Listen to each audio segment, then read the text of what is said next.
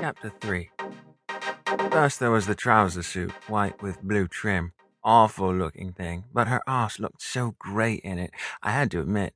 Then there was the jeans and jumper combination. I liked how tight the jumper was across her breasts, how her jeans molded over her flesh. That was my favorite until the red leather skirt and white blouse sailed by my bedroom door.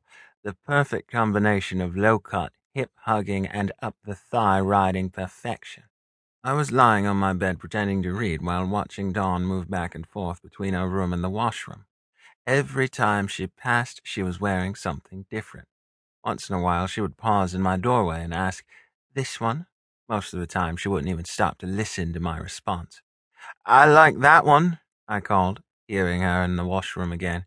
She came around the corner, and I saw she was wearing red high heels with it, too. Odd. Definitely odd.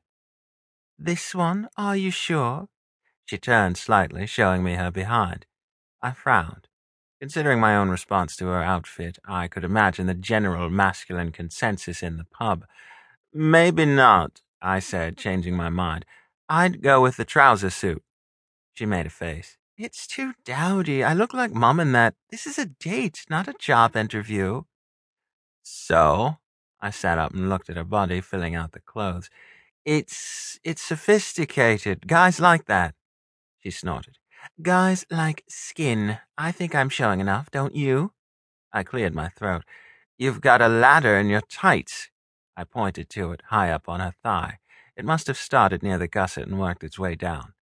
Bugger, she swore, twisting to look. Oh, hell, I just won't wear any. I watched as she kicked off her heels, pulling her skirt up to her waist and sliding the tights down over her knickers. The fake tan material revealed the creamy, smooth white skin of my stepsister's thighs and calves as she worked them down. Her knickers were red, too, with white lace edging, riding up the crack of her arse.